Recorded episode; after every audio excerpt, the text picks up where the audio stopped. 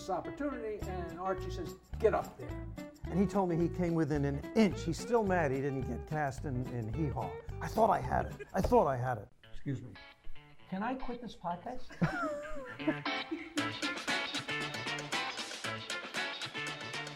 I told Eddie Murphy to stay in college so he'd have something to fall back on. I did great advice. Jackie, how about the lighter side of history? The lighter oh, side. I'm side. not done laughing at my joke. Okay. I know a lot of things and I share them on the podcast, and you don't care. What are we talking about? We're- I can't get a word in edgewise on, on this show. I mean, it's Here's how we sell it. okay.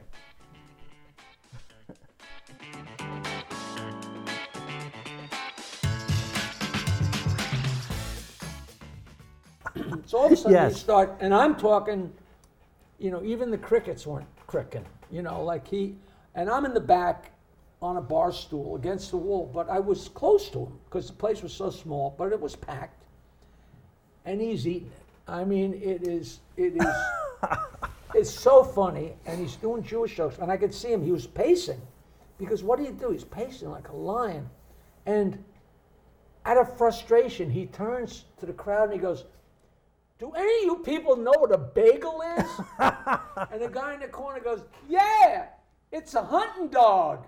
and Oh, I mean, so good. I screamed. And Ah. the guy, he wasn't making a joke. It was like, you know, it, I always ask Jenny, Did you ever do that story on Leno or, or anything? And he, he never was uh, definitive about whether he did or didn't. But Oh, what a what a story. classic What story. a story. You could, who could invent that? You can't invent that. I'm telling you, we've all seen uncomfortable moments for comedians on stage and audiences. Because I got to tell you, I was hosting at Rascals, a wonderful comedy club in West Orange, New Jersey. 400 people, packed.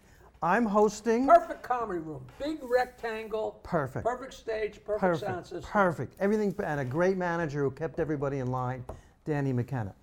Now, it's me, and it's a comic from Boston named Teddy Bergeron, and the late, great Dennis Wolfberg. And the crowd is hot, and I have a really good warm up, and I bring up Teddy. And how do I put this? Teddy has had too much to drink.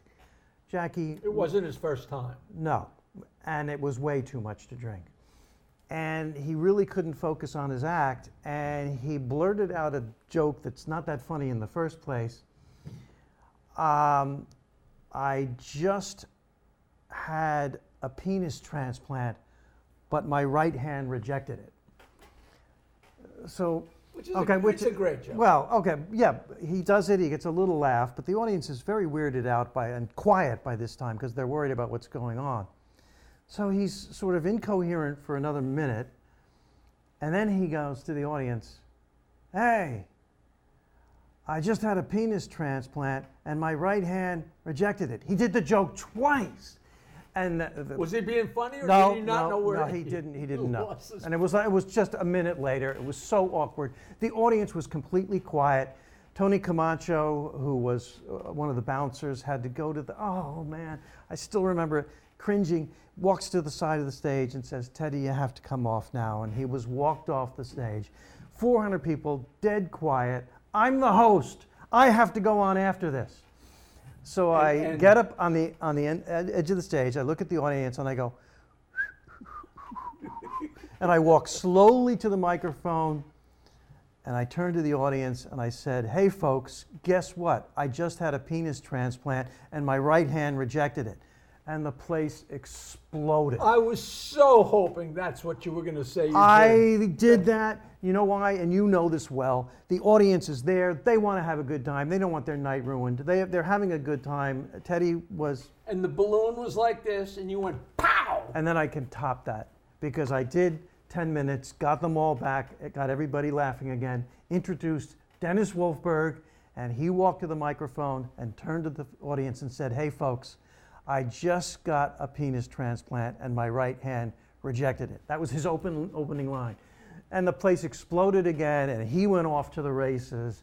And that joke was done four times that night. that's, oh, that's so wonderful. oh, what, what a great story. You And- know, um, Oh, I, I love that stuff. I The- love it. The one of our shows you talked about Jack Grayman with the who were your parents' uh, first cousins. Do you know the other? I don't think I told it. The other Ah. classic story about him. I, does it have to do with a television show? Because No. there's going to be a third classic story about him if it doesn't have to do with it. What- He Tell, tell was- yours. He was on stage. I don't know whether he was doing well or not doing well, but I guess he had come up with a joke. And he had no idea that Linda McCartney had shown up. So Rick Newman brought her in and sat her in the back and sat with her. But it's not like Paul McCartney walking in. Everybody's like, there's Paul McCartney. It's Linda. Who the hell knows who Linda McCartney is? And she's sitting in the back, and Grayman says, What would you call a dog with wings? Linda McCartney. he invented that joke, which went around like wildfire. But what are the odds that she is sitting there and Newman's like, you know, it's almost like Linda, come sit down. I got and hey, I got her all teed up for you, you know. That's- So, uh, I never Ja- met that guy. Jack okay? Grayman was out of his mind, okay? And he was on the dating game. but not a, not a drunken druggy guy. No, just no, no, just crazy, just just, in, in a, you know, in a crazy kind of a way. And he was on the dating game, and he won. And because he was crazy, you introduce the winner, who comes out and meets the, the woman for the first time, and they're going to find out where their dream date is. And he, yeah, yeah, the, Taste of Honey by, by Herb Alpert. And he walks out to the music and he kisses her on the cheek and he whispers in her ear, This is filthy. I don't know if we'll make it on the air. He whispers in her ear on the air live, I'm going to lick. Now, could- did it come out no- nobody heard it. The only person who heard it was, Was the her. woman, was her, and it's live on TV. All right, so it's taped. Nobody else hears about this happening. He tells the comics at the comic strip, "My show's on tonight, and I said this in the woman's ear, and you got to see it. It's so funny." So we're, the TV's on in the comic strip. We're watching the dating game. We watch Jake, Jack Grayman win. We watch him come out as the winner, give her a kiss on the cheek. You can see her whisper, him whispering something in her ear, and you see her face go. it really happened. And uh, he's the only one who knew it, and the, obviously the girl. And obviously, he probably didn't see her reaction. No, but we all saw it. We all died laughing. I Oh, mean, that- that's I don't know if they ever went on. A, how do you go My- on a yeah, date? that was my next after question. That? No, how do you go out on a date on after that? and if they did, how'd it go? I mean, I mean, that, that that's that's being crazy. I, that is he's he's out of his mind. And back in those days, you and your dating game chaperone are going to the Hilton in Las Vegas for three. You know, can you imagine? do you do you speaking of television? I don't think I, you know, if you tell a story enough times, you think you saw it. yeah. But supposedly, when John Mulrooney was on Star Search, you know this story with Rosie. I don't. Mulrooney's on Star Search with Rosie O'Donnell, and he hands down blows her off the stage. And, you know, they do the reveal at the end. Like, we're all of a sudden, there's the scores, and, and he's standing there next to Rosie, and, and they say, and the winner is, and as they're saying, and the winner is, he's like, you know, they go, and the winner is Rosie O'Donnell, and he, I would, I, that's got to exist somewhere. But, I mean, he had so clearly won, and you know, Every comedian I ever spoke to who was on Star Search and didn't win said angrily, "It was fixed. It was fixed." You know, I don't know if it's fixed, but I lost by the smallest amount you could lose. Uh, I, I, I averaged three, and Steve, whatever his name, that's not the guy from Jackass, but he was a comedian. had th- I had Jack Martling three stars, Steve so and so three point two five stars. When I did the show, and you don't forget this, when they show your score, I looked over and it was two, four, three, three. So I averaged a three. when it aired on TV, my scores were three, three, three, three, which is the exact same thing mathematically, but that isn't what happened, which made me question, you know. Well, you should question it. That doesn't make any sense. But that, you know, and it, I never told you that story. The way Star Search worked, it, and it was so great. It was so professional. Howard even Howard Stern said to me, when you went on going out to L.A. to do Star Search, I thought we'd never see you again. He thought I was going to get discovered. He really thought I had something going on. We're not to do it, and it's it was such a first class operation, especially if you've never really done television, which I never done. So like you, you, they pick you up and you stay in a good place and you're treated blah, blah, blah. But the way it worked was either the day before or the afternoon of, you perform your act for the crew. Yeah. You know, yeah. not not on stage or anything, but the, I, I think there was like a, like a rec room or wherever it was. The makeup people, the camera, what you know, so they could get an idea for whatever Yeah, reason yeah, yeah. but I did my act, and there was an African American makeup girl. And as I was standing there, she came over and she said, You're going to win, and I've never been wrong. and then when I lost, I said, Where is she? I'd never been wrong. so it was like the kiss of death, you know. I always question comedy contests because comedians really are not competing against each other. They're just trying to make an audience laugh. And, and, And, these and things. not only that, in this thing, there was a first wave of Star Search, okay, where they took all the best best guys and girls, and they when they did the next wave, Claudia McMahon instead of going Ed, Ed's daughter, she didn't go to the comic strip and, and catch her. You saw she came out to the East Side Comedy Club. And so a bunch of us auditioned. she said, "Oh, Jackie, we're so thrilled to have you on the show." Blah blah. She couldn't have been nicer. This is long before. Yeah, You yeah. know, I was on the Stern Show one day a week or something Yeah.